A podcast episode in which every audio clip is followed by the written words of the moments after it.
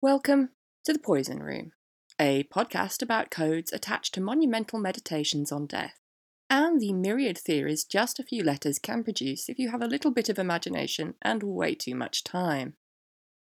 I am Sylvie Kilgallen, and this week is the second part of the story of the Shugborough inscription. Last week we talked about what we know of the man who owned Shugborough and was behind the development of the estate and its gardens, Thomas Anson.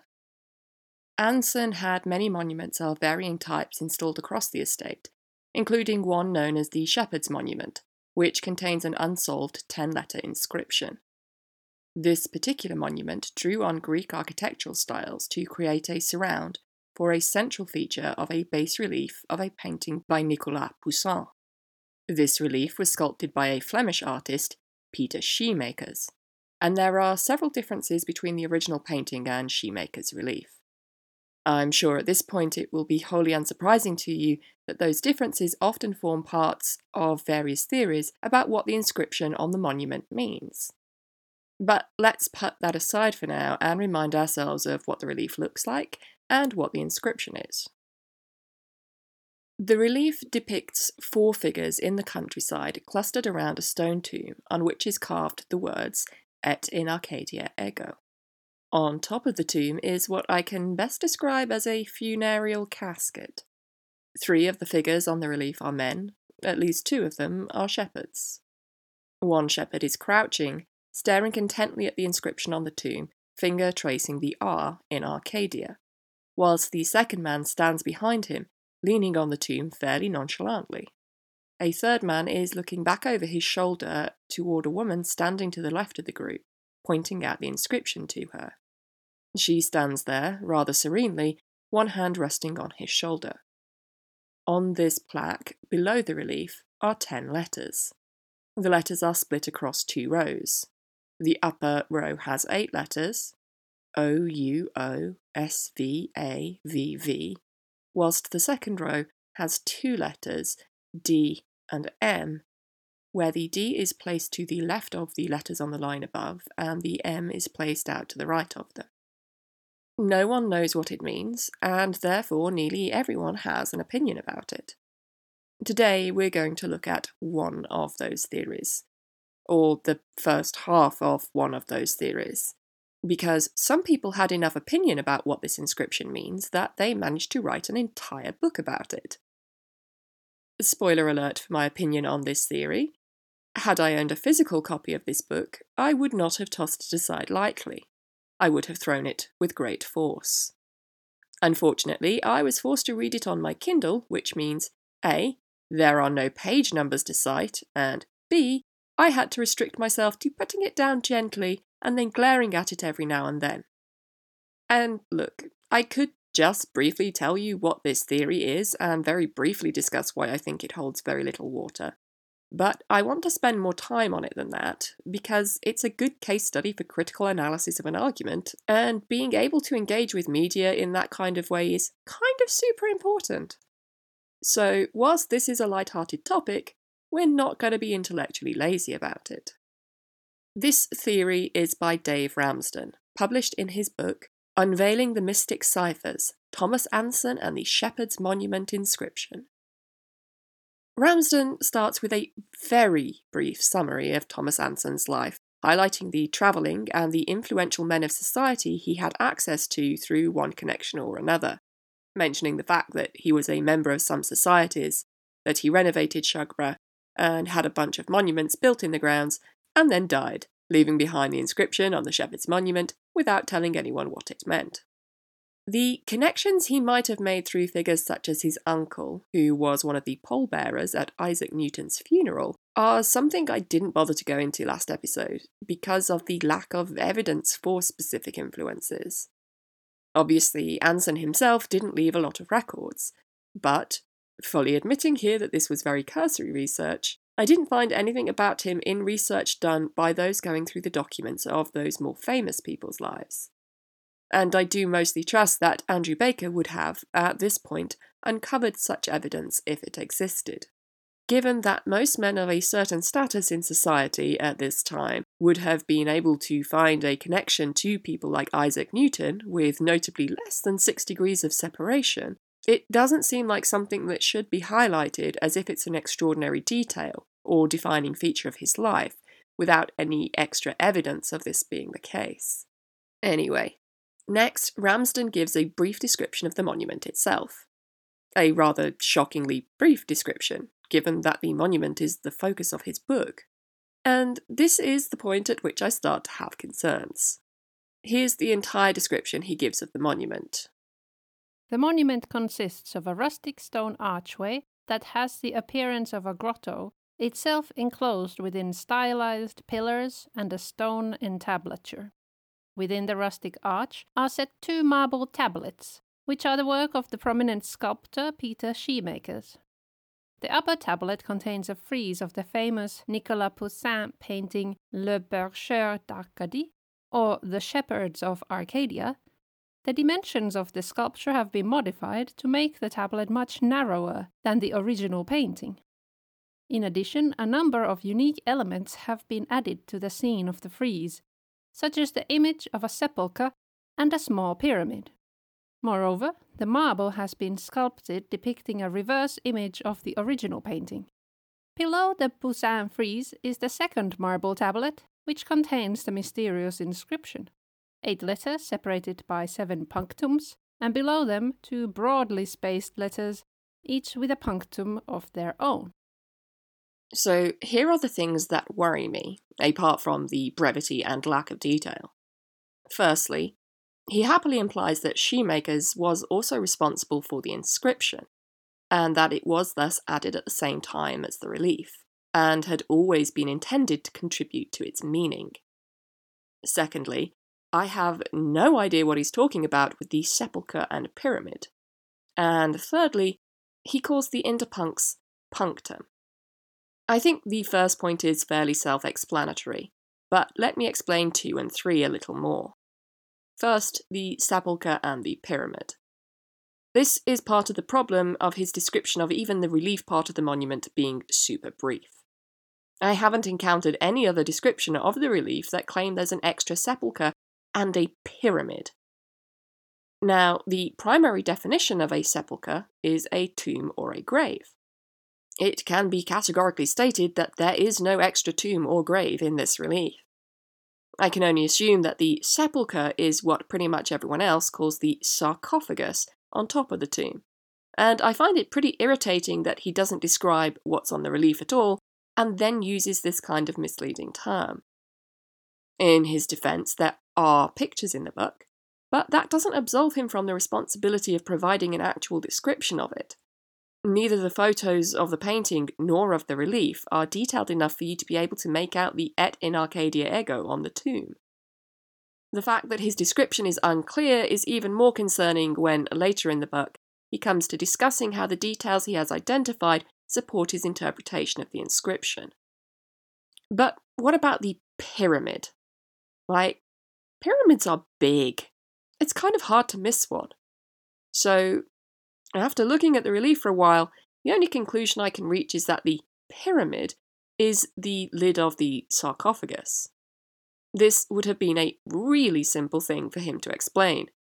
Missing it out is lazy at best and deliberately disingenuous at worst. Calling it a pyramid certainly sounds more mysterious than calling it the lid of a sarcophagus that happens to be shaped like a pyramid. I have more to say about the pyramid but let's leave it for now and talk about the other thing that concerns me the punctum. The point about punctum versus interpunct might strike you as somewhat trivial, but what it tells me is that he has not done any research into funerary inscriptions. Interpuncts are simply not punctums. When the entire focus of your book is about what you're going to claim is part of a funerary inscription, that's very concerning. So I went and flipped back to his acknowledgements to see what experts he consulted. Apart from our man Andrew Baker, he consulted an expert in cryptography and an expert in Neoplatonism. No expert in Latin, or Latin inscriptions, or funerary monuments, or any field where someone might have been using epigraphal evidence. Hmm. So I went and flipped forward to the bibliography. Or I tried to, only to find that there is no bibliography.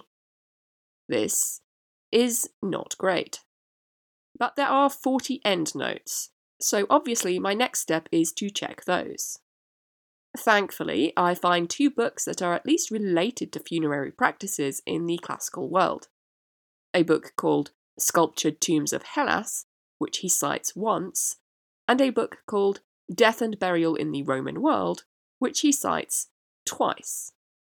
Not, thankfully, the publication dates of those two books are 1896 and 1971. Why do those dates matter? Well, usually, when you're researching, you want to look at the most up to date research on the matter. Just like in basically every field of research, more recent material is very likely to be more detailed and comprehensive. And recent research is also just the stuff you're way more likely to come across if you search an academic library for these topics. Now, sometimes it genuinely is the case that the most recent research on some super obscure topic is something from the early 1900s or late 1800s. I've been there, and it's frustrating. But funerary customs in the ancient world is not one of those topics. There's a lot of very good recent research on the topic, and I'm genuinely baffled as to why a book from 1896 is the one he chooses to cite. It doesn't exactly suggest he spent much time researching this topic. Anyway, checking out the actual citation for the first book, Sculptured Tombs of Hellas, I discover that the reference is for a point about Greek beliefs on the importance of performing some sort of burial rite for the dead even when the body couldn't be recovered. So, at least it's not a claim that has been superseded by more recent research, but it's also not at all related to inscriptions. What about the second book, Death and Burial in the Roman World? The first reference to this book is about the structure of Roman stelae. The fact that there's generally a panel for an inscription and a carved relief of the deceased engaging in some activity or other. So we're getting there, but it's still too vague. The final reference is, finally, for a quote that discusses an actual element of funerary inscriptions. Ramsden uses it to support how he wants to interpret the D and M on the second line of the inscription. But we're getting ahead of ourselves. We'll talk more about this later. After describing the monument, Ramsden turns to talk about what the meaning of the monument is, starting with its name. And in order to discuss that, he turns to a source we've met already. Most modern day sources refer to the subject of our study as the Shepherd's Monument. However, unpublished manuscripts from associates of the Ansons refer to it as the Shepherdess's Tomb. This is evident in an anonymous poem written by an associate of the Ansons and presented to Thomas Anson in 1767. Surprise! It's the return of our 1767 anonymous poem. We have gone from a theory by someone who wants to pretend this poem is fake to someone who wants to base way too much of his theory on its meaning and importance. And the problems with that approach have already started to emerge in what Ramsden just said. How can he claim that the author is an associate of the Ansons if he doesn't know who wrote it? As an immediate response, you might think, well, it's got to have been written by someone who knew the house and grounds, so it has to be someone he knew, right? Wrong. See, domestic tourism was growing in popularity during the 1700s. People today visit the splendid country houses and mansions to look around them, and people did the same thing back then, too improvements in transport infrastructure began to make travel far easier. This, combined with the fact that touring your own country was cheaper than going abroad, started to open up travel as a pursuit of the middle class as well as the rich. And although one's destination might be a specific town or city, a big part of the attraction of these journeys was getting to visit all the cool fancy houses along the way. Discussing that culture, Rosemary Sweet explains, quote, the country house was central to the experience of domestic travel. Houses such as Wilton, Chatsworth, Kedleston, or Stourhead could be viewed generally under the guidance of a housekeeper, who would expect to be suitably rewarded. Owners were not obliged to open their houses to the public, they did so from a sense of noblesse oblige. But allowing visitors to view one's house and one's collection was also a means of demonstrating the taste and learning that underpinned the landed elite's claims to cultural and political leadership. Those who closed their doors against visitors could expect to be heavily criticised by the tour writers of the day. And this means that Ramsden has no way of knowing whether the author of the poem ever even met the Ansons. And that is a huge problem for his argument going forward. But at least in the case of what the name of the monument might have been, Ramsden has another source. It's another poem. But this time we do know the name of the author, and it is someone who knew Thomas Anson. It's by William Bagot of Blithfield, and was written in 1772. It's only a few lines long, and to crudely summarise it, it's here are a bunch of different flowers that grow around the shepherdess's tomb. So we've got two sources, both poems, calling this thing the shepherdess's tomb. These two sources are the basis for Ramsden's subsequent claim that this is definitively what Thomas Anson's peers understood the monument to be. But in other sources, it isn't named as such. Thomas Pennant, a friend of Thomas Anson in his later years, wrote a book documenting the journey between Chester and London. He describes the grounds of Shugborough in it, and simply refers to our monument as the beautiful monument in the lower end of the garden. He identifies the figures in the relief as two lovers and two shepherds, explaining that the overall meaning of the piece, taking into account the et in Arcadia ego on the tomb, is that no matter how perfect a situation or place may seem, it is not immune from the touch of death. This passage is quoted by Anson's neighbours, the two Cliffords, in their book about Tixall, and the only comment they make on it is that Pennant forgot to mention the inscription. They don't disagree with his interpretation of the monument, and they don't give it a name. It's not given this name when it's referred to in other letters either. It's not given this name in Anne Seward's poem, or the letter Lady Anson's brother wrote to his father. That's already twice as many sources that fail to mention it being called or thought of as the shepherdess's tomb. But he does have another source for why we should interpret it as the tomb of a woman. There's a book written by a guy called Jean Baptiste Dubos, called, in translation, Critical Reflections on Poetry, Painting, and Music, which describes it as a monument to a young maid. And, Ramsden points out, Thomas Anson had a copy of this book in his library. QED, I guess. However, there are two observations to be made in regards to this point. First, Owning a book does not mean that you agree with everything contained within its pages, as is demonstrated by the fact that I have Ramsden's book. I'm pretty sure that there are very few of the non fiction books I own where I agree with every single thing written in them. And I submit that this may well be the case, nay, probably was the case, when it comes to Thomas Anson and this book. And I base this suggestion on the second observation we should note about this book that Dubos' description of Poussin's painting is wrong. Dubos describes the painting as showing a tomb of a young maid because he thinks there's a statue of the deceased young maid on top of the tomb. There most emphatically is not. He also claims that there are two young men and two young women in the painting. There are not. There are three men and one woman.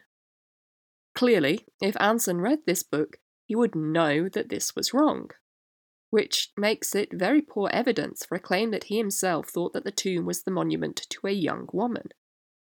And once again, I find Ramsden's failure to mention this problem with his source poor practice at best, especially since Ramsden presents Dubos' interpretation of Poussin's work as the period interpretation of the painting. This is an infuriating claim on several levels.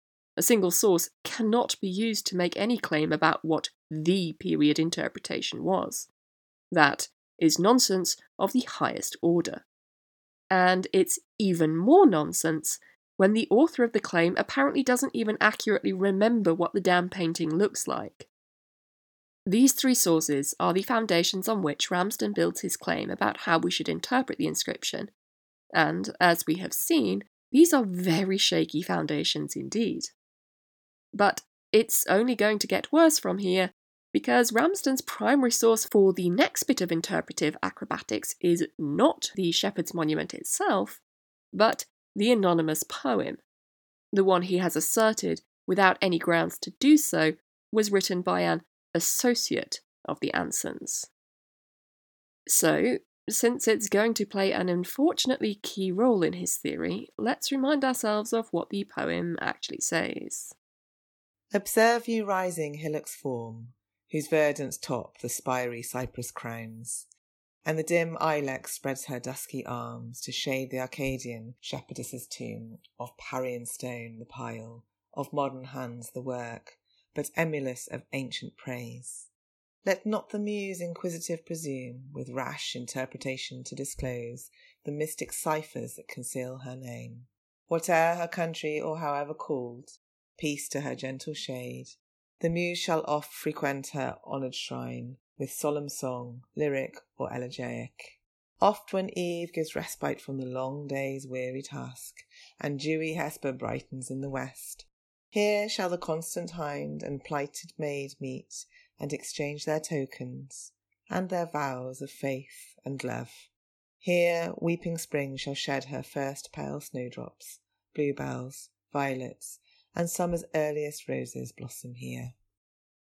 Okay, now that's fresh in your memory.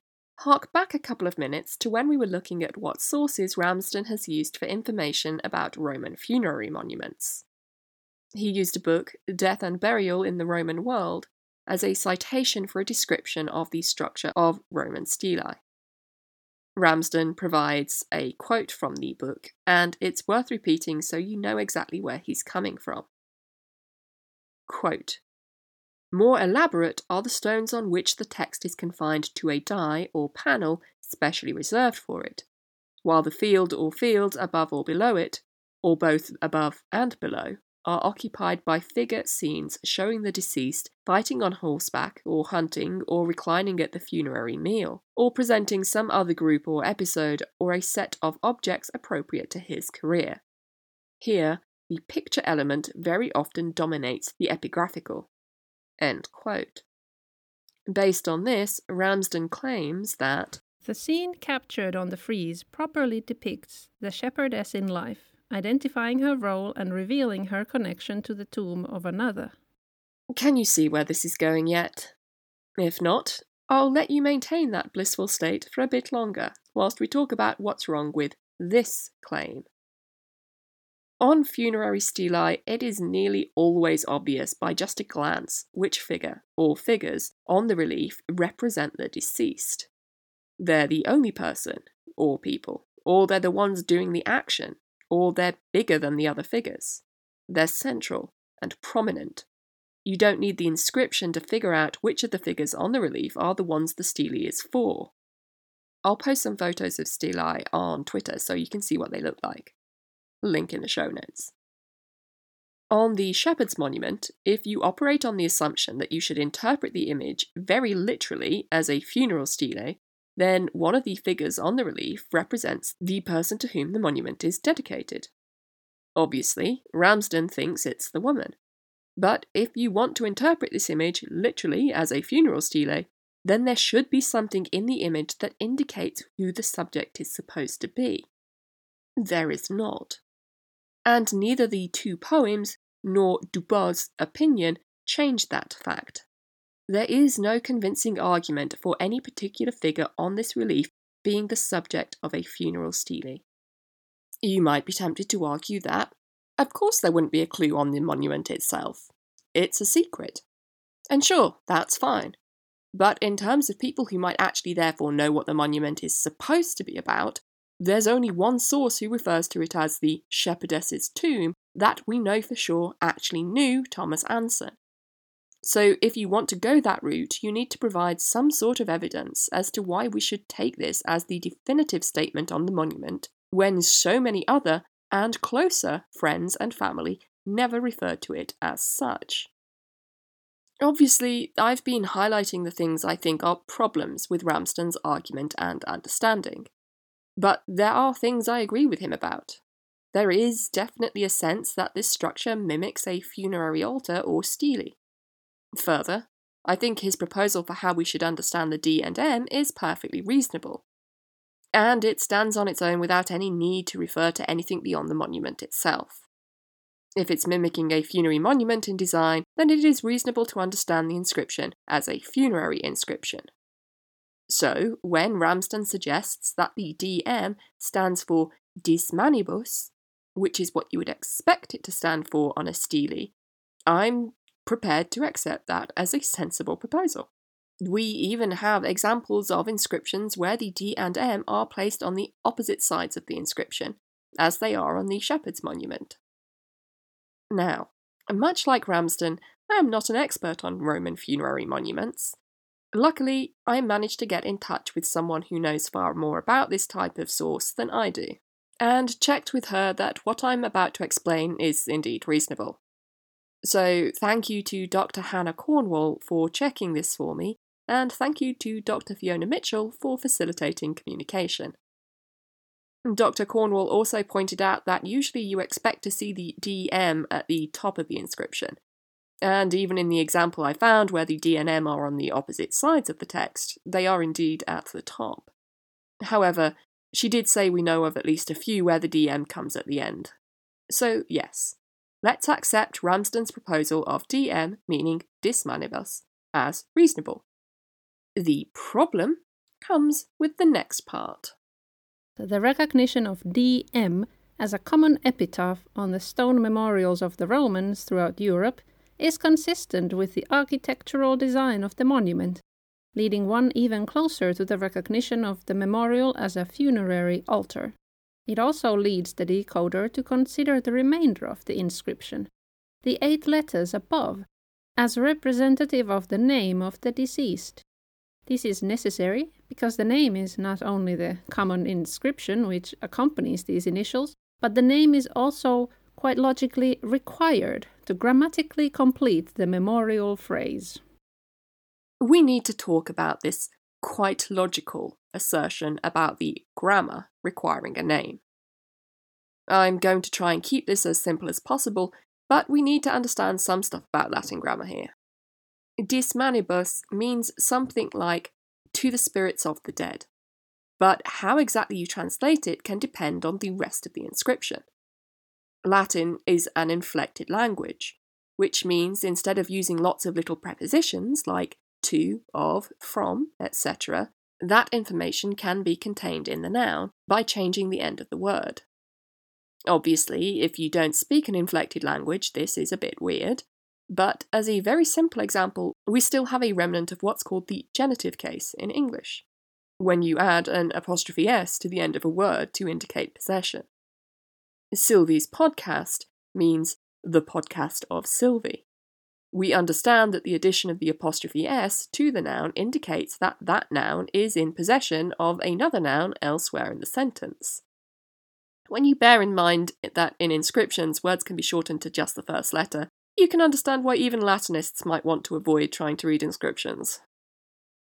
Some understanding of this, and of the specific grammar of inscriptions, would have been useful to Ramsden, because he asserts that dis manibus means to the manes, shades, of, requiring you to then supply the name of the person to whom the shades belong. If you remember, the meaning of DM is something that Ramsden actually quotes a source for. Unfortunately, I don't think he fully understood what he was quoting. Here's the relevant bit of that quote. Of this belief in the survival beyond the grave of a person's identity, the earliest known evidence in Rome dates from the 1st century BC, when Cicero, Livy, and Virgil used manes of the souls of individuals. While from the Augustan age onward, tomb inscriptions combine the traditional formula of collectivity, dis manibus, or dis manibus sacrum, with the personal name or names of the deceased in the nominative, genitive, or dative case. End quote. What this quote says is that in the first century, manes was used to refer to the soul of an individual. But from the Augustan age onward, the inscriptions on tombs using dis manibus can refer to the spirits plural, even when the dedication is to a single deceased person. Secondly, the fact that the name of the deceased can appear in the nominative, genitive, or dative means that you can't know exactly what the full meaning of the dis manibus is without knowing the case of the name. To quote Lawrence Keppie, someone who actually understands Roman inscriptions in depth, this is what that means. Quote, the name of the deceased can be given in the genitive case, so that the invocation is made to the spirits of the departed individual. The name can also appear in the dative case. There, the dedication is both to the spirits of the departed in general and to the particular individual. The name is also found in the nominative case, so that the phrase dis manibus serves solely as an introductory invocation. That serves solely as an introductory invocation is a problem for Ramsden, because it means he's wrong in claiming that you need the name of the deceased to complete the phrase to the manes of.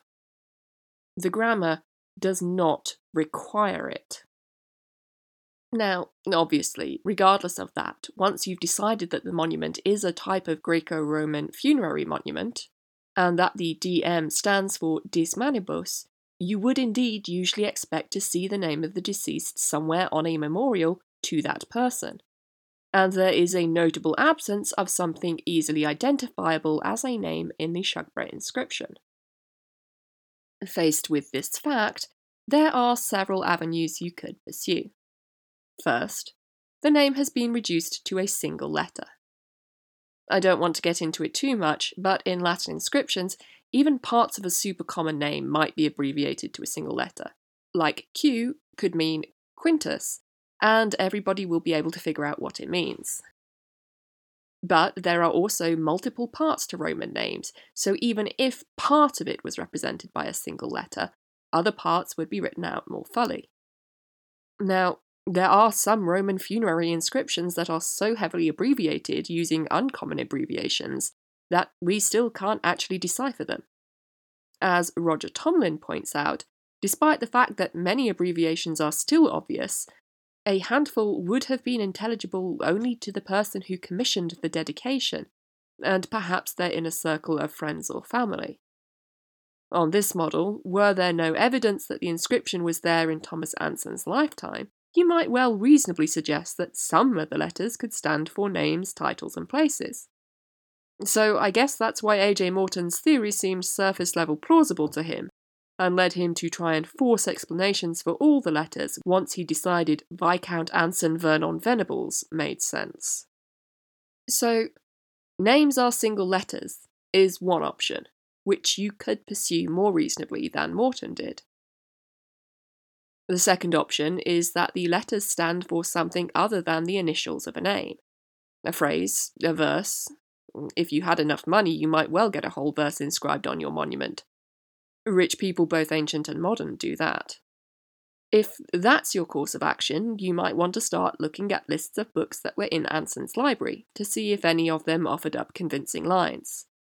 Or maybe just try to think up of Latin phrases that would fit and make sense based on what we know about Thomas Anson. Which would be super ineffective, but would still make some sort of sense, I guess. Or you could go for option three. Throw all the rules of inscription writing out the window, ignore all the interpuncts between the eight remaining letters, and cite a single verse from an anonymous poem as proof that these eight letters are an encrypted eight letter name for the identity of a mysterious shepherdess. This was one of the most frustrating parts of the book for me. Just the idea that you'd give priority to an anonymously written poem over the evidence from the literal, actual, literal inscription on the literal, actual monument you're writing about when you're trying to decide how to interpret that inscription is just bonkers. It's utterly bloody bonkers. But here we are. So we know Ramsden is taking these eight letters to be an encryption of a dead woman represented on the monument by the figure he has identified as the shepherdess. But he's got some more interpretive mileage to get out of some of these verses before we get to looking at the actual cipher. So let's examine what else he has to say about this poem. First, the poem exhibits a devotional tone. It does this by using laudatory phrasing such as emulous of ancient praise, honored shrine, and solemn song. This tone subsequently imbues upon the shepherdess a divine persona. Furthermore, when the author states, whate'er her country or however called, he or she draws reference to the syncretic tradition of the mother goddess, called by many names in many countries, but united as one feminine deity. And the allusion to the syncretic tradition cements the concept of the shepherdess as representative of a feminine goddess type, with similar traits across cultures, though her name may be different in each. A little later, he adds the syncretic phrasing in the Shugborough poem parallels one of the best known historical records of this tradition. It lies in one of the second century writings of Apuleius, himself a priest who had been initiated into several mystery schools. The writing is titled The Metamorphoses, and it is through this work that scholars have gained much of their knowledge of the Egyptian mystery cult of Isis. So, hmm, yeah, here are some things you need to know about this historical record, the Metamorphosis. First, the Metamorphosis is not its only name. It's not even its predominant name. It is equally commonly known as the Golden Ass. That would be ass as in donkey, because one of the metamorphoses that happens in the book is the main character getting turned into a frickin' donkey. Secondly, it is a novel. Which is absolutely not to say there is nothing of historical value in there. There absolutely is. But the nature of the source is really important to acknowledge. Like, just show you understand what genre this source is. Just say, our evidence lies in a second century novel by Apuleius that contains some very obviously fictional elements as well as interesting historical detail. That's it. That's all you needed to do. The Golden Ass comprises 11 books in total. The first 10 have nothing to do with syncretic mystery cults. All of the stuff Ramsden is interested in is in the final book. Now, I could spend a lot of time giving a more nuanced explanation of syncretism, the sources we use for mystery cults in general, the state of the cult of Isis in Rome, etc., all of which is super, super interesting. But ultimately, that would be kind of pointless. Because Ramsden is saying something useful, but getting to the right answer from the wrong starting point? See, it doesn't actually matter whether what he's saying is true in relation to the modern state of classics. What matters is what people thought about this in the 1700s. There were a lot of sources we have now that they didn't have back then our understanding, the way we analyze sources, how we contextualize data, are all far more advanced now. So essentially, he has the same level of understanding of some of the concepts as someone from the 1700s might have, and that's actually what we need to know. However, what he seems to have very little understanding of, even in comparison to someone in the 1700s, is how to analyze poetry. The entire argument for syncretism is based on the line, whate'er her country or however called. This, according to Ramsden, is a clear allusion to a passage in Apuleius.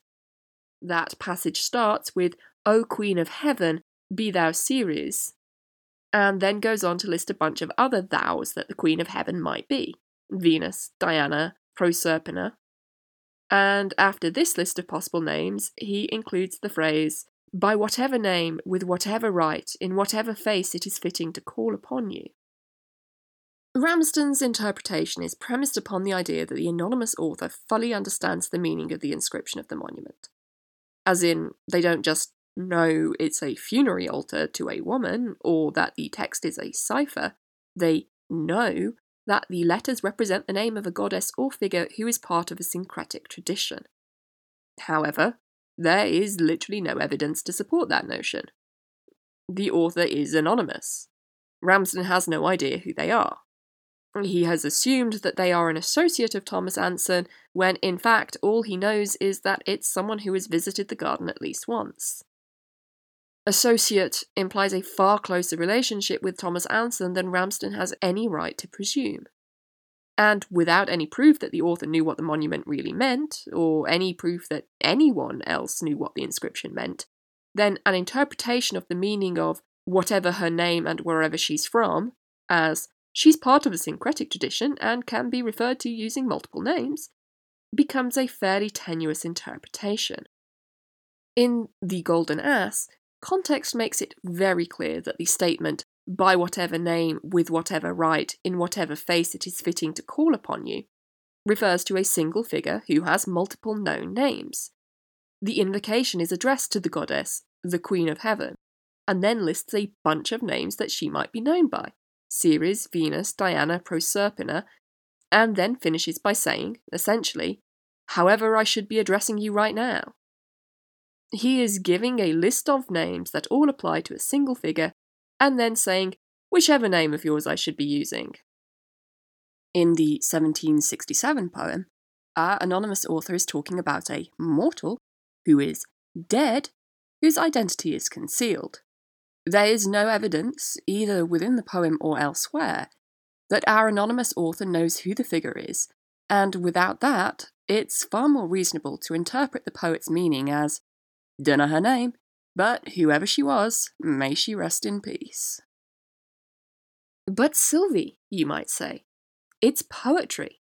Surely you can interpret it however you want. Sure, you absolutely can. What you can't do is interpret it however you want and then claim that's what the author intended. If Ramsden wants to interpret it in such a way that means that the lines he's dealing with mean that this unknown woman is part of a syncretic tradition and some sort of mystery cult, and that the inscription represents her name, he is perfectly welcome to do that. But his interpretation won't magically change whatever Thomas Anson had in mind when he had the inscription made. What he can't do is make a claim like this.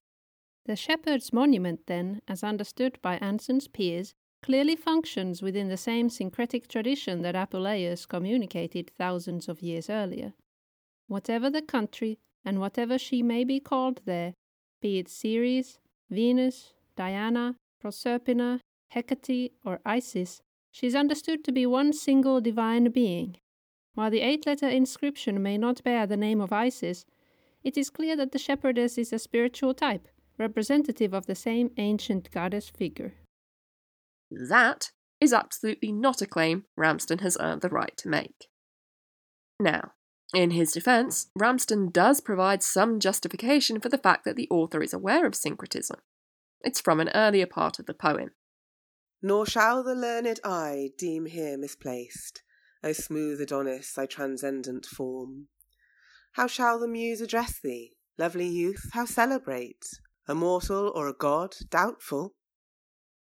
For wide extended thy renown, and various, through mysterious Egypt's bounds in temples, and with sacrifice adored Osiris. While on Tyre's resplendent shore, with annual obsequies, and plaintive song Sidonian virgins mourn their Tammuz slain.